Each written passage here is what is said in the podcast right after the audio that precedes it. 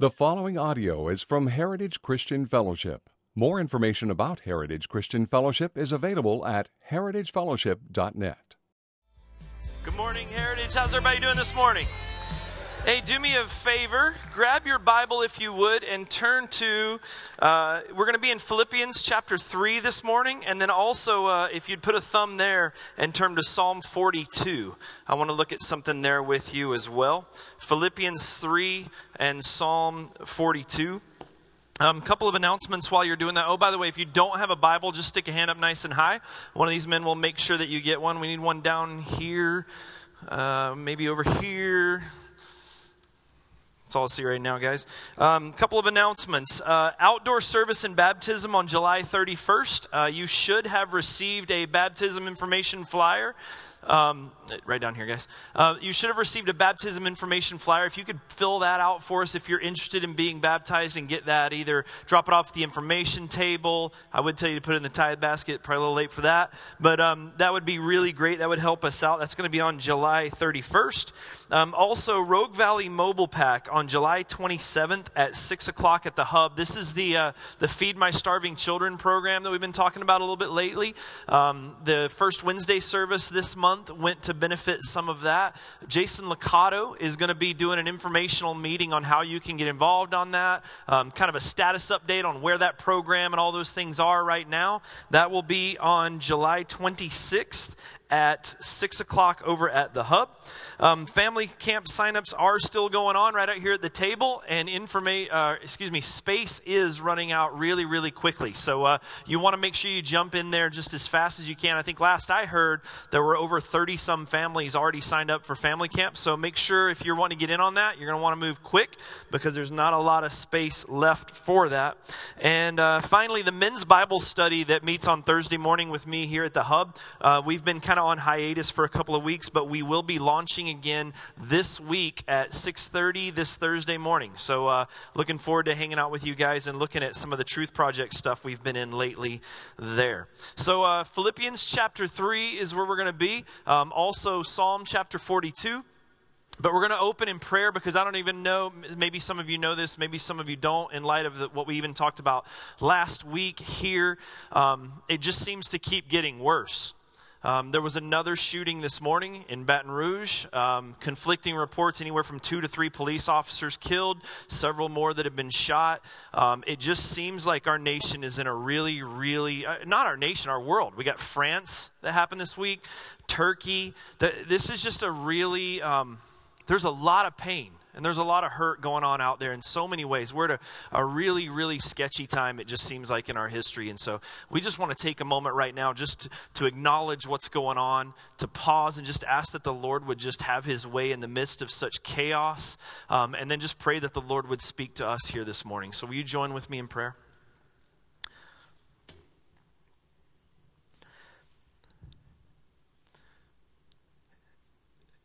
God, we, we've almost becoming numb to this, Lord.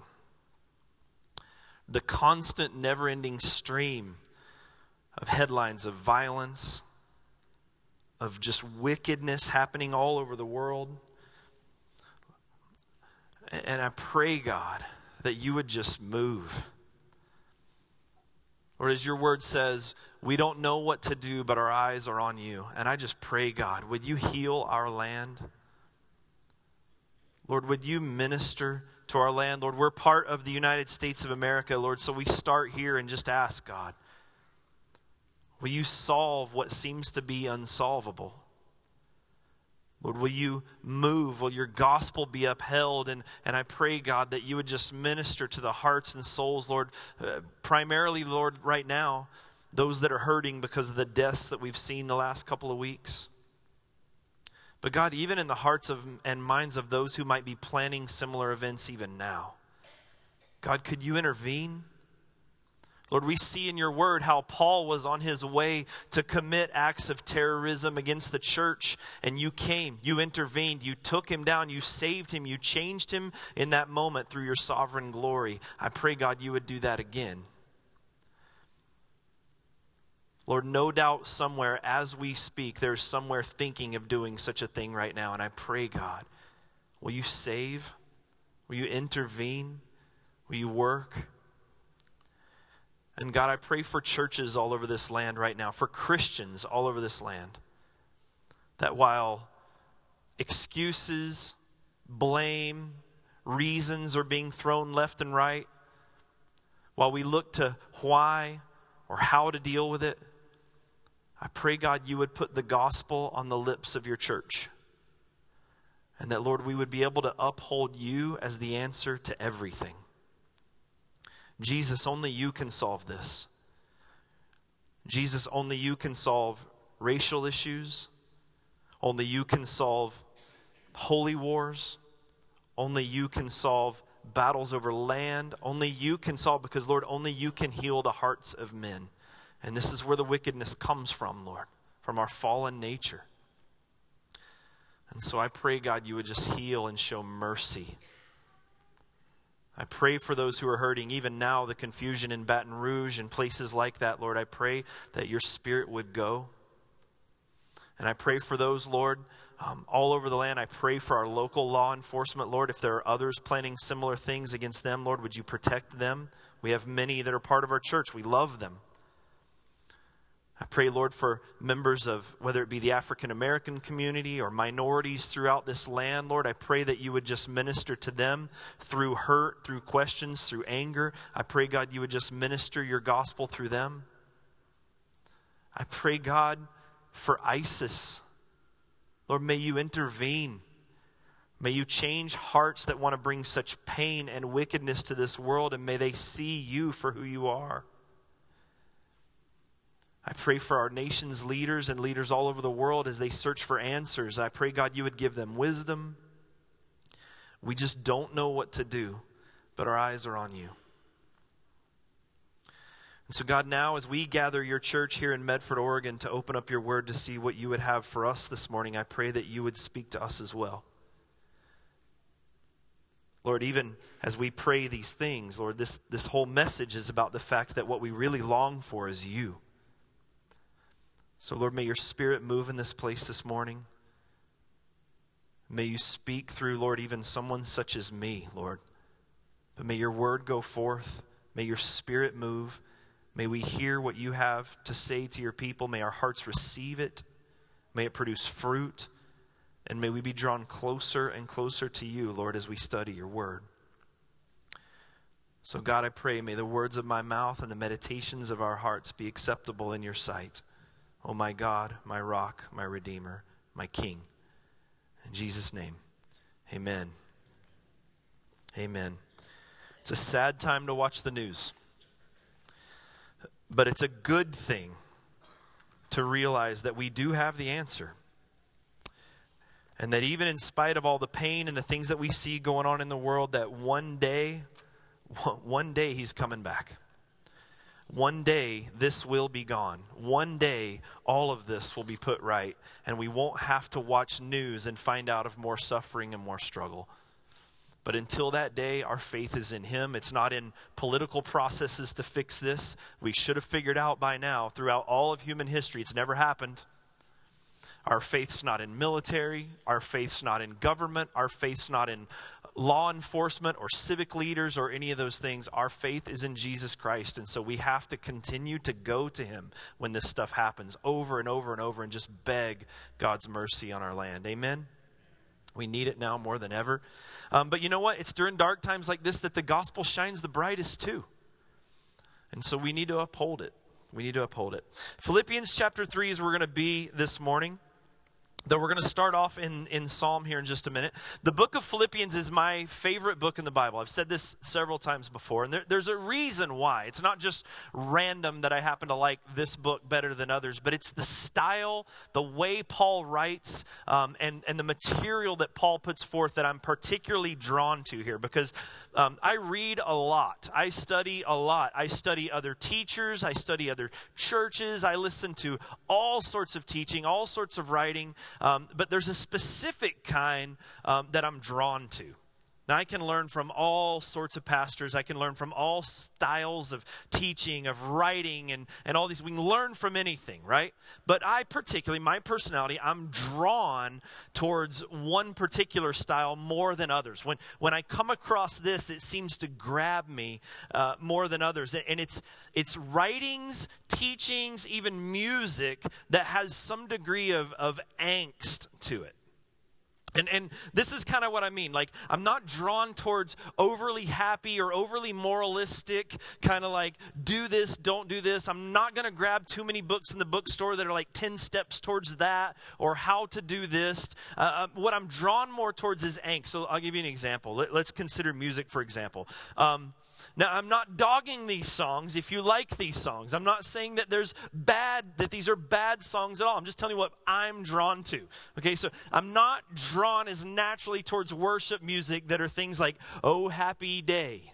Oh, happy day. Just, oh, happy day. Oh, that's, wait, that's a white clap. Let me try that again. Oh, happy day. Like that. I, it just doesn't do that for me. Yes, Lord. Yes, Lord. Yes, yes. Ugh. You know what I mean? Songs that you just while you do it. I'm sorry, I'm beyond white, but like I just I'm not drawn towards that cheery, happy, yay things. Like it's not that they're bad. It's not that I can't enjoy them at times. It's just not what I'm. My proclivity is not naturally drawn to them. You know what I'm drawn to? Songs like what we just sang a few minutes ago. Oh, to grace, how great a debtor daily I'm constrained to be. Let thy goodness like a fetter bind my wandering heart to thee. There's an angst in that. You hear that? that there's, there's something in that song where, where the guy singing, the person writing is saying, I'm not okay with where things are right now, and I'm struggling with where things are right now, and God, I need you. That's another great example. Lord, I need you. Lord, I need you. Every hour I need you. We closed last week with that song. And that song, when we play that song, there, there's this opportunity for me to just plead with the Lord from a place of kind of honesty. Does that make sense? Like there's this opportunity to be able to go, this is where I'm at, and I'm not satisfied with where I am, and I'm I struggle even with where I am. And Lord, I, I don't even have all the answers, but I need you. And there's this angst filled pleading for God in those kinds of songs. And there's all types of worship music that all have their place. Sam's really worried right now. Jeff, you're killing my high energy praise music. No, there's a place for rejoicing. Paul says it over and over and over in Philippians rejoice, rejoice, rejoice. But me, my own personality, my own nature, I am drawn towards the kind of songs where you can be on your knees pleading for God. That's what I'm drawn to. I'm drawn to those kinds of things even in the scriptures. Take a look, if you would, at Psalm 42. Psalm 42, verse 1 says this As a deer pants for flowing streams, so pants my soul for you, O God. Now, this could easily be also talking about a song. We know this song, right? I can't stand the song. I can't stand the song. Odds are, unless Sam somehow slips it by me, you're never going to hear us here sing, As the deer pants for. You're not going to hear that. And here's why that song is like this sweet, it, it's, it doesn't have an angst to it, it has almost an emotional, As the deer pants for the water. You know, like butterflies you're picturing will be flying around and like, you know, things like that. And but is that how David writes this psalm? Let's look at what else he says. As the deer pants for flowing streams, so pants my soul for you, O God. My soul thirsts for God, for the living God. When shall I come and appear before God? My tears have been my food day and night, while they say to me all the day long, Where is your God? These things I remember as I pour out my soul. How I would go with the throng and lead them in procession to the house of God with glad shouts and songs of praise, a multitude keeping festival. Why are you downcast, O my soul? Why are you in turmoil within me? Hope in God, For I shall again praise him, my salvation and my God. My soul is cast down within me, therefore I remember you from the land of Jordan and of Hermon and Mount Mizar. Deep calls to deep at the roar of your waterfalls. All of your breakers and your waves have gone over me. By day, the Lord commands his steadfast love, and at night, his song is with me, a prayer to the God of my life. I say to God, my rock, Why have you forgotten me? Why do I go mourning because of the oppression of my enemy? As with a deadly wound in my bones, my adversaries taunt me, and while they say to me all day long, Where is your God? Why are you cast down, O my soul? And why are you in turmoil within me? Hope in God, for I shall again praise him, my salvation and my God. Now, does that sound light and fluffy? There's tremendous angst there, isn't there? There's a hunger and a longing that has not yet been fulfilled in the writers in David's soul, where he's saying, I'm longing for God. I want more of God. And I don't, right now, I don't feel that. And I'm not where I want to be. God, have you forgotten me? My enemies are against me. Where are you? And there's this constant longing, and you can picture this guy on his knees with his hands to heaven with no answers himself for anything, just saying, God, I need you.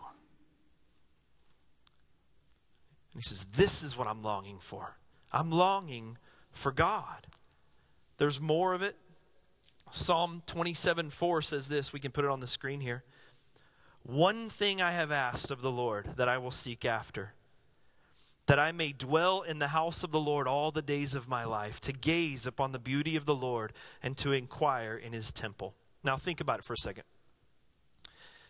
In these writings, what we see David saying over and over and over, there seems to be a tension filled and angst ridden appetite. Use that word, appetite, longing for God that is not yet fully satisfied. You can see even in the previous psalm that we read that David even talks about the fact that, man, there's seasons where he's leading the worship procession, and then there's seasons where he's saying, God, where are you? But overall, this appetite that he has for God, this longing, it's like there's still something missing and he needs more, and he's just begging God. And then here in this psalm, he's saying, There's one thing I'm asking of God. I think this is intrinsically Christian. I think that's why I'm maybe drawn to it. It's intrinsically Christian. Christianity is not anywhere about the fact that we get our act together or about our own independence and about how we can fight and we can do this, but the very core of Christianity is a heartfelt, gut wrenching plea of dependence on God. That I need you. I can't do this on my own. I'll never get to heaven on my own. I can't be good enough. I feel like something's missing. I'm created for more than this. The relationship that I have with you, I want more of it. And there's this constant longing. And not just longing in general, not just like I can't wait till I get to heaven or I can't wait till I'm perfect or I can't wait till I don't hurt, but in the in the Psalms we see really clearly and in Paul's writing as well that the longing that's there specifically is a longing for God himself. Like not longing for the benefits of God, but longing for God. Look at what he said here. One thing I have asked of the Lord. There are so many things we could ask of the Lord. If there was, we just prayed, and what are we asking of the Lord? Lord, heal our land. There's violence, there's death, there's war, there's terrorism, there's all these things going on. And so, if we had our one wish that we could say, Lord, we need this of you, we would be tempted to be drawn more towards the benefits, the workings of God. But David here in the scriptures makes it really clear the thing I long for more than anything is God Himself. Not the peace that He provides, not the healing he can give. I'm longing for him. I want to know him. I want more of him. This is what he's calling for. And this is what Philippians, and in particular, Philippians chapter 3 is all about. Philippians chapter 3, Paul's going to continue here to exhort the church, much in the same way that he had been doing in Philippians 2. So we sort of, sort of finished off Philippians 2 a little bit last week. Um, we're sort of skipping a little bit of a session. I'll, I'll explain it here. So, Philippians chapter 2, Paul comes in and begins to exhort the church on how the church is supposed to live out their identity and who they are in Christ. And he's, he's urging them to live a life in the same way Christ lived here. And it's this life of humility esteeming one another better than yourselves, looking after someone else's interests, not just your own, humbling ourselves in the same way that Christ humbled himself and set his esteem, set his position aside, humbled himself, came to earth, even death on a cross for the sake of us. He's saying, This is the way the church is to live, that we are to uh, approach this understanding that in light of what God has done for us, we pour ourselves out for others in much this exact same way. And then he goes on, we need to live as lights to the world. We looked at that last week. We, we live a godly life as a light to the rest of the world. And then chapter 2 goes on to the part we've sort of skipped over to uphold men like Timothy and Epaphroditus as these great examples of men who are willing to put their own needs aside, who are looking out for the needs of other. Paul, in particular, he's talking about these are guys that have done for me what I'm urging you to do for others. And so he's these great gospel examples of these men sacrificing themselves for the cause of the gospel. And now in Philippians 3, he begins to shift. And so now he's going to warn the church. This is a church he planted some four or five years earlier. And so now he wants to warn the church of something. And look, there's a litany of things that Paul could warn the church about. I mean, let's not forget, where's he writing from? Prison. So he understands that to live the kind of life he's calling them to live is going to put them big time against the flow of the world around them. And this is the same guy who writes to the Corinthians imitate me as I imitate Christ. And so it'd be natural to understand that, okay, if I imitate you, Paul, if I live the way you're living, Paul, then does that mean I'm going to end up where you are, Paul? And the answer to that, maybe. Many would persecution was growing and it was going to get really bad for the Philippians and many others in the near future. So, Here's Paul. He loves these guys. Chapter 1 talks over and over. He's just gushing with love for these guys. So now he's going to warn them. He could warn them of all sorts of things. He could say, Hey, I want to warn you. Hard times are coming. Hey, I want to warn you. But the first thing he goes to when he's like, I, I, I'm looking out for you, I want you to live this way. But in light of the fact that you're living this way, look, I need to warn you to watch out for something. And in Philippians 3 1, he says this Finally, my brothers, rejoice in the Lord. To write these same things to you is no trouble to me, it's safe for you. Look out for the dogs, look out for evildoers, look out for those who mutilate the flesh. For we are the circumcision who worship by the Spirit of God and glory in Christ Jesus and put no confidence in the flesh. So Paul says, now watch out for the dogs. He's not, obviously, he's not talking about actual dogs. Like, hey, there's some dogs in town you want to watch. It's not what he's talking about. Um, in Jewish culture at that time, there was a group of people that they commonly referred to as dogs. Anyone remember who that is? It's the Gentiles. Anyone outside of their religious family, they would refer to them often as dogs. And so, as we go forth here, who is this Paul's talking about? These dogs, these evildoers, these people who, um, who mutilate the flesh. What you're going to find as we begin to read through these next verses is Paul is talking about a group of people who, from the book of Corinthians, um, the book of Galatians, big time, this one, Colossians coming up, he's going to put as outside the family of faith that has a really harsh effect on those inside the family of faith. And the people that he's pointing to, it's works based Christians. Well, Christians. Works based religion. People that are, um, that are kind of stacking up their I do this, I do this, I do this. I don't do this, I don't do this, I don't do this. And all of these behavior and religious practices and all these things that make up who I am that you see, this is what defines my spirituality and my walk with my relationship with God. And Paul calls them dogs evildoers, and those who mutilate the flesh, speaking to circumcision. That's harsh language. Why would Paul use such harsh language? Now, he's going to go on to use, I've even gotten in trouble for preaching a little too clearly about what Paul's going to say. He's actually using some of the harshest language that he uses anywhere in any of his writings. So this is Paul saying, hey, there's a giant danger here.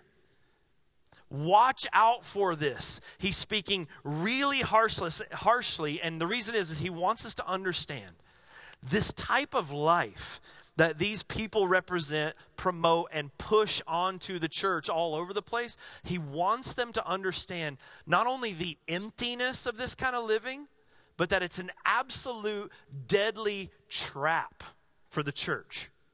And so let's look at what he says. He says this, verse 4 Though I myself have reason for confidence in the flesh also, if anyone else thinks he has reason for confidence in the flesh, I have more.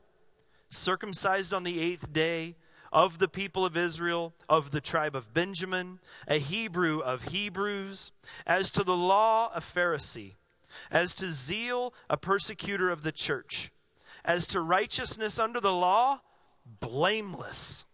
Anybody in here can say that? So here's what's happening. Paul's like, listen, watch out for these dogs. Watch out for these evildoers. These are the people that come and they say, I never miss a Sunday. I go to church all the time. I don't listen to secular music. I don't watch rated R movies, etc., etc., etc. And they define themselves and as if like this is their resume for their faith and their relationship with God. It's like wearing badges, those Boy Scout, Girl Scout things with all their badges. This is who I am. Like they're wearing their works on their chest to say, This is what defines me and my relationship relationship with God. And Paul says they're dogs. And then he says, look, if anyone would have reason to boast and brag and identify themselves based on their works, it would be me. And so he goes into this, man, according to the law, blameless. I was a Pharisee, all these things. Um, to, to kind of bring it back to our level, it would be like saying, okay, you guys want to match up some resumes and see where we are in this hierarchy of Christianity that doesn't exist, but we pretend does? Okay, get this. I've never missed a Sunday service. Ever. I read the Bible every day, and I know you all say you do, but I do. I memorized the entire New Testament. I have never seen a rated R movie that wasn't about the crucifixion of Jesus. I don't listen to secular music. I only listen to hymns, actually. That contemporary stuff's got the devil's rhythm in it. You know that. I don't do that. I don't drink. I don't smoke. I don't cuss. I don't chew. I don't even say the light cuss words like shucks, except for just then. I'm at church every Sunday. I lead a community group, I lead the men's Bible study. I've read every book Evangel has. They can't even feed them to me fast enough. I'm a frequent caller on KDove. I go to all the Christian concerts I, and on and on and on and on. And he's saying, this is what he's saying. Listen carefully. He's saying, who cares? That's what he's saying. Who cares? If you are the most moralistic person on the face of the earth, if you never mess up, which doesn't exist, but we'll just say if. If that's who you are, if you are nailing it to a degree the rest of us can't even fathom the success rate that you are, who cares if you don't have Jesus? Look what he says, moving on. Whatever gain I had, I counted as loss for the sake of Christ. Now, is, is there gain in moralistic living? Those are, those are a lot of good things we just talked about, right? Is it good to read our Bible?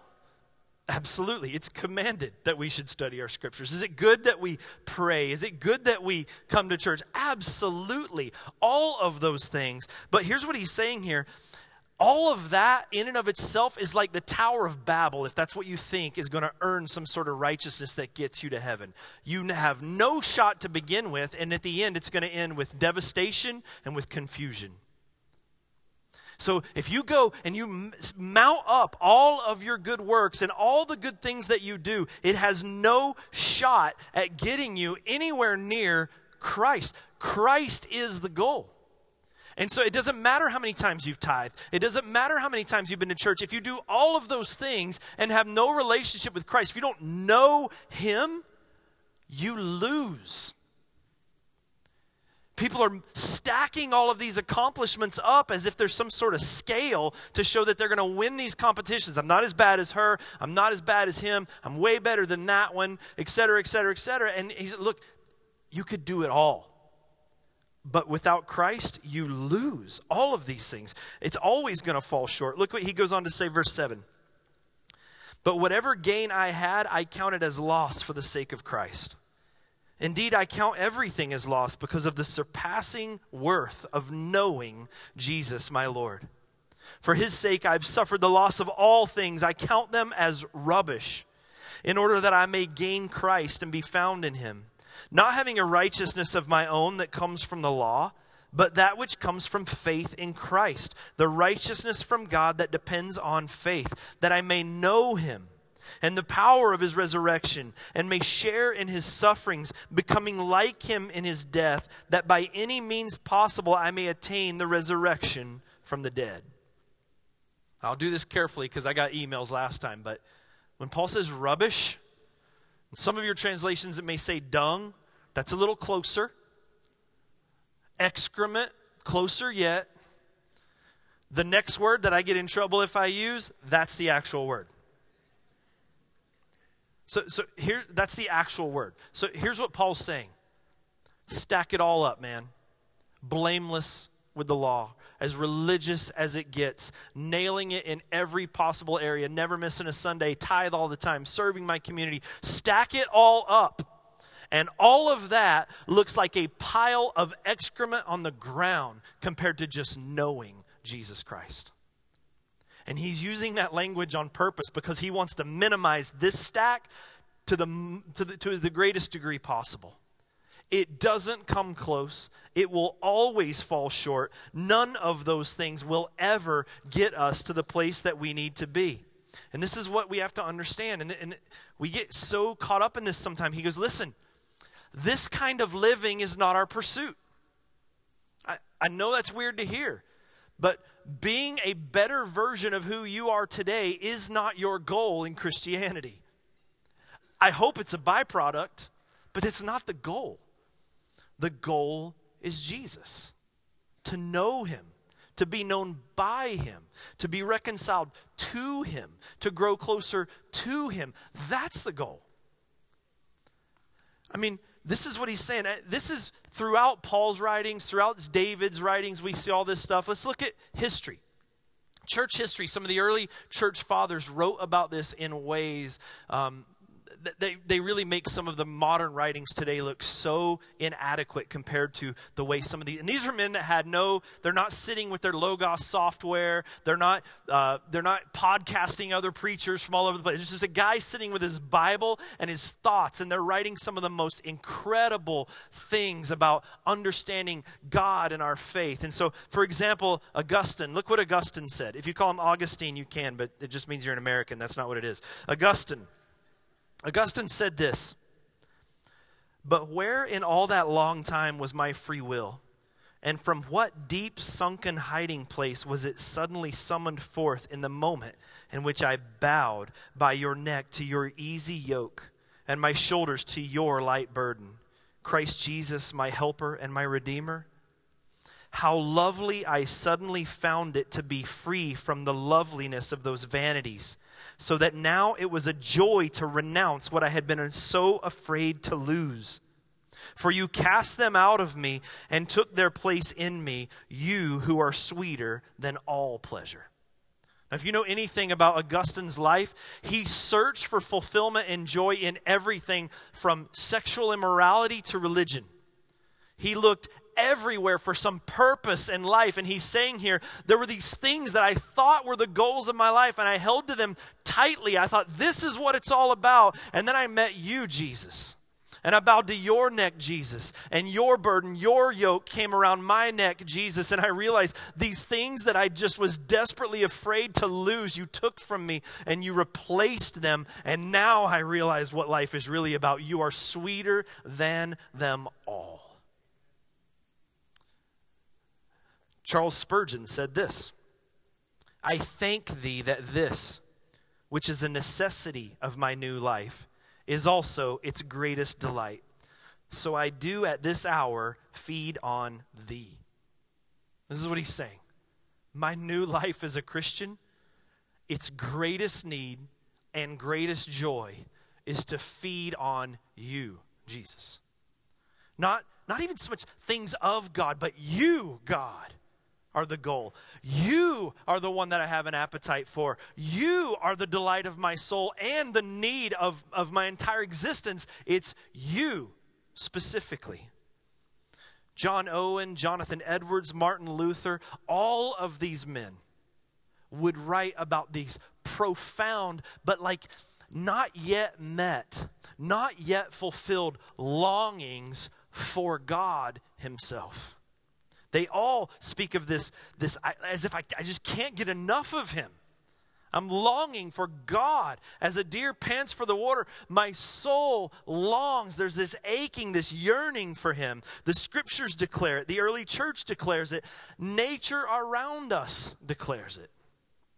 You guys know this. Romans 8. Romans 8 19 says this For the creation waits with eager longing for the revealing of the sons of God.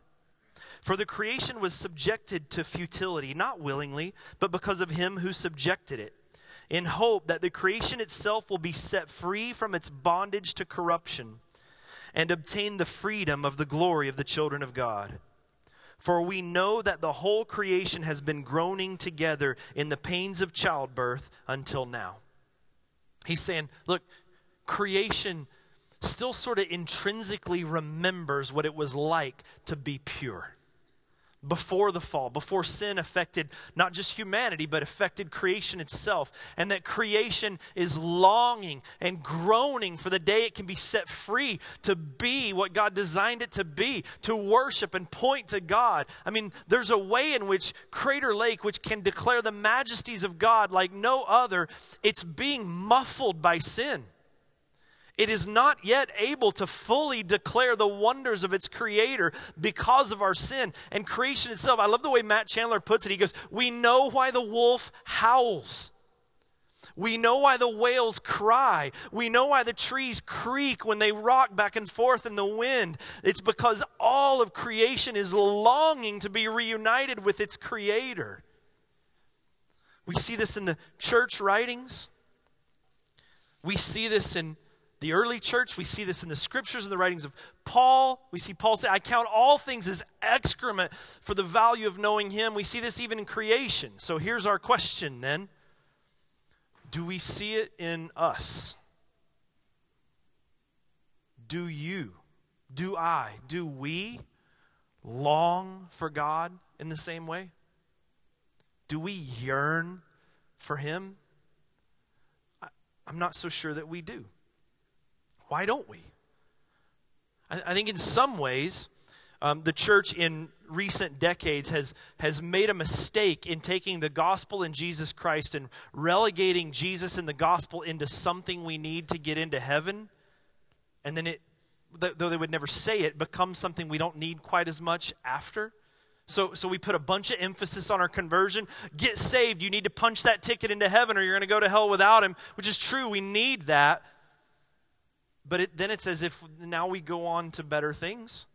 Now we go on to bigger things, or, or maybe now we go on, we got to start working hard on fixing ourselves so that we can prove to Jesus we were actually worth it. Like, he saved us, and we don't want him to feel like, oh, seriously, Jeff? And so I got to clean myself up. I got to start working really hard. Maybe that's the case, or maybe we just get distracted. Sometimes we can be distracted by the world, obviously.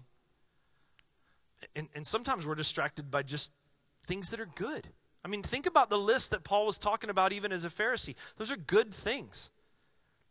Bible study, service. Th- think about going to the community, things like that. Those can be amazing things, but those can be things that end up literally distracting us from the true sole purpose of who we are as Christians and why that we even exist. And that is because we long for God, for Him. He's the goal, He's the prize. Look, look what J.I. Packer says about this here. He says this Christian minds have conformed to the modern spirit, the spirit which spawns great thoughts of man and leaves room for only small thoughts of God. The modern way with God is to set him at a distance, if not deny him altogether. And the irony is that modern Christians, preoccupied with maintaining religious practices in an irreligious world, have themselves allowed God to become remote. That's true in many cases. We can busy ourselves with so much religious activity and so many things that we need to do this, do this, do this, do this, and then we don't do this, don't do this, don't do this, don't do this. But there's a way to do that that leaves God completely out of the mix. And we've got to be reminded. Paul's graciously reminding us right here that's the goal. God is the goal. I mean, let me see if I can shake this into us maybe to a, to a greater degree. And I've used this passage many, many times. It's been a while, but Matthew 7, look what Matthew 7 says, verse 21. We have text for it here. Not everyone who says to me, Lord, Lord, will enter the kingdom of heaven, but the one who does the will of my Father who is in heaven. On that day, many will say to me, Lord, Lord, did we not prophesy in your name? and cast out demons in your name and do many mighty works in your name? And then I will declare to them, I never knew you. Depart from me, you workers of lawlessness.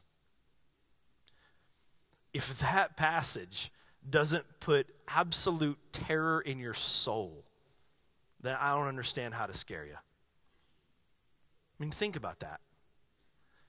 It's really clear he's saying there's a way to do everything we're doing even right now and do it well. And then stand before God one day and hear Jesus say, I don't know you. Go. That should strike fear into the hearts of us. Like, what is our motives then? What is our goal? Because is it the works? Is it, okay, well, we need to do this and build our church program and do this or serve and all these kinds of things? And, and it just comes back to just the, the raw, pure simplicity of what it means to be a Christian church. Church, I got some good news for you. I'm done. The sermon's actually over earlier than I've been done in a really long time because there is nothing else that I could say to you this morning that would be of any more importance than to just tell you the point of everything we do is Jesus. Not work for Jesus, not things of Jesus, Jesus. We worship a person. We follow a true, real, loving King. And we got to be careful. Hebrews 12 talks about the fact that he says, lay aside every sin and weight that so easily besets us. That means sometimes there's sin that keeps us away from Jesus. But sometimes there's things that might even be good things, like religious practices. And he's saying, look, throw those things aside and look to the author and finisher of our faith. Have you forgotten that? Maybe it's a good morning for us just to be reminded the goal of everything that we do is that we might know Him. And if you're coming here or going there or practicing this or reading that in order to do Christian stuff, but you don't know Him, He doesn't know you, if you are not drawing close to Him, you're losing everything. Everything good. We, your best on your best day is excrement on the ground compared to the unsurpassed value of knowing Jesus Christ. Jesus is our goal. It's not heaven, it's not healing, it's not perfection. It's Jesus that is our prize. Jesus is our goal. Jesus is our King. We're going to take a moment right now. Sam's going to close us in some worship, and I want to give you just a, a few moments just of self reflection. This is so easy for religion to slip in and we forget why did, like when you came here this morning was that first and foremost on your mind? Why am i going here today? Jesus. It's so easy to lose that focus but everything is dung rubbish garbage worthless compared to the value of knowing him so we're going to take just an opportunity. Sam's just going to going to play. We like to call this the cry tar, the guilt tar, whatever you want to call it. But uh, Sam's going to play for just a minute. and just have some quiet reflection for a moment where I want you to go to the Lord and do some heart to heart soul searching with Him and be reminded. Pray, Lord, restore to me the joy of my salvation when everything was about you. Lord, are there things that are in the way? Have I forgotten? Am I off track? Lord, I need you. Is there sin in the way? Is there religion in the way? Lord, I just, I need you. And let's allow the Lord right now to do some heart work in us. And then when Sam begins to sing, I want us to all stand and let's worship him, plead to him out of that angst filled, I'm not done yet, this world's not right yet, I need more of you. Let's worship him out of that. Amen. God, may you be with your church right now. I thank you, God, for this reminder in your word of your value, of your truth, of your goodness. So, Lord, right now I pray that your spirit would move in this place and just, Lord, search out the heart and souls of everyone here. Father, show us if there be any wicked way in us, if there are things that have taken the place of you on the throne of our heart. And I pray, God, that we might reestablish our focus right now, that our, our passion for you might be reignited, and that we might see you for the value the prize, the treasure that you are. Lord, may we be, Lord, as, as your word says, the, as the one who sees treasure in a field and is willing to give up everything he has to buy that field. Lord, may that be how we see you, Lord. May we not hold to anything else. May we just hold to you. You minister to your church this morning, Jesus? In his name we pray.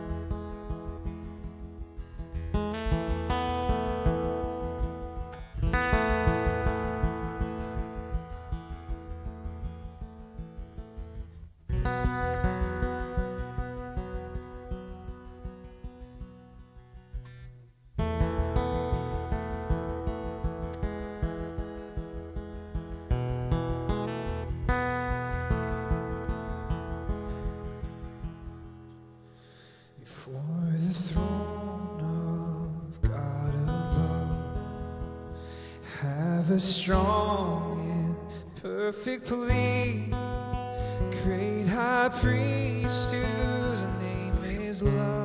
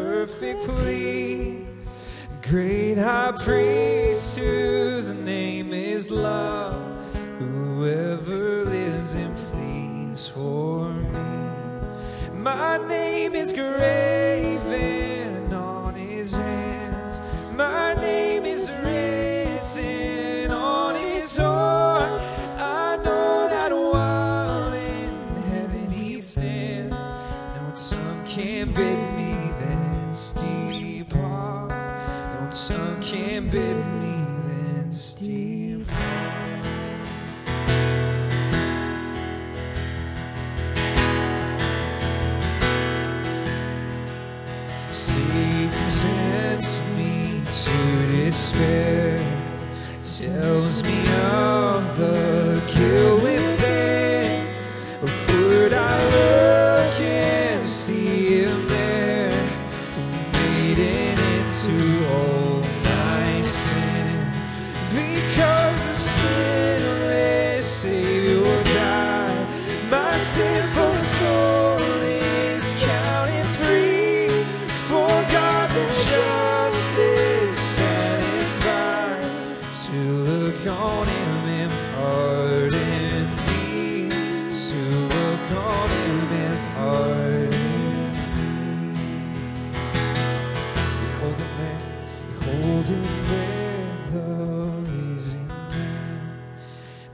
perfect, spotless righteousness, the great, unchangeable I am, the King of glory and of grace, the King of glory and of grace, the King of glory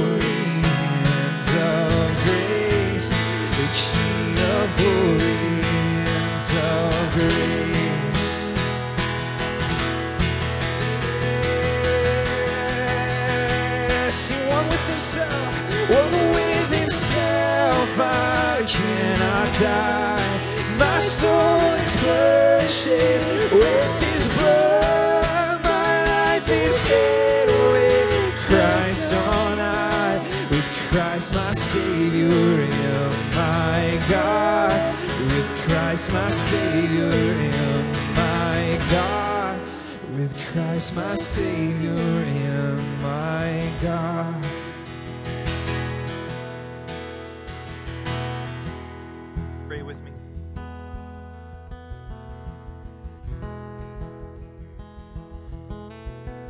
God, you are my God. Earnestly I seek you. My soul thirsts for you. My flesh faints for you, as in a dry and weary land where there is no water.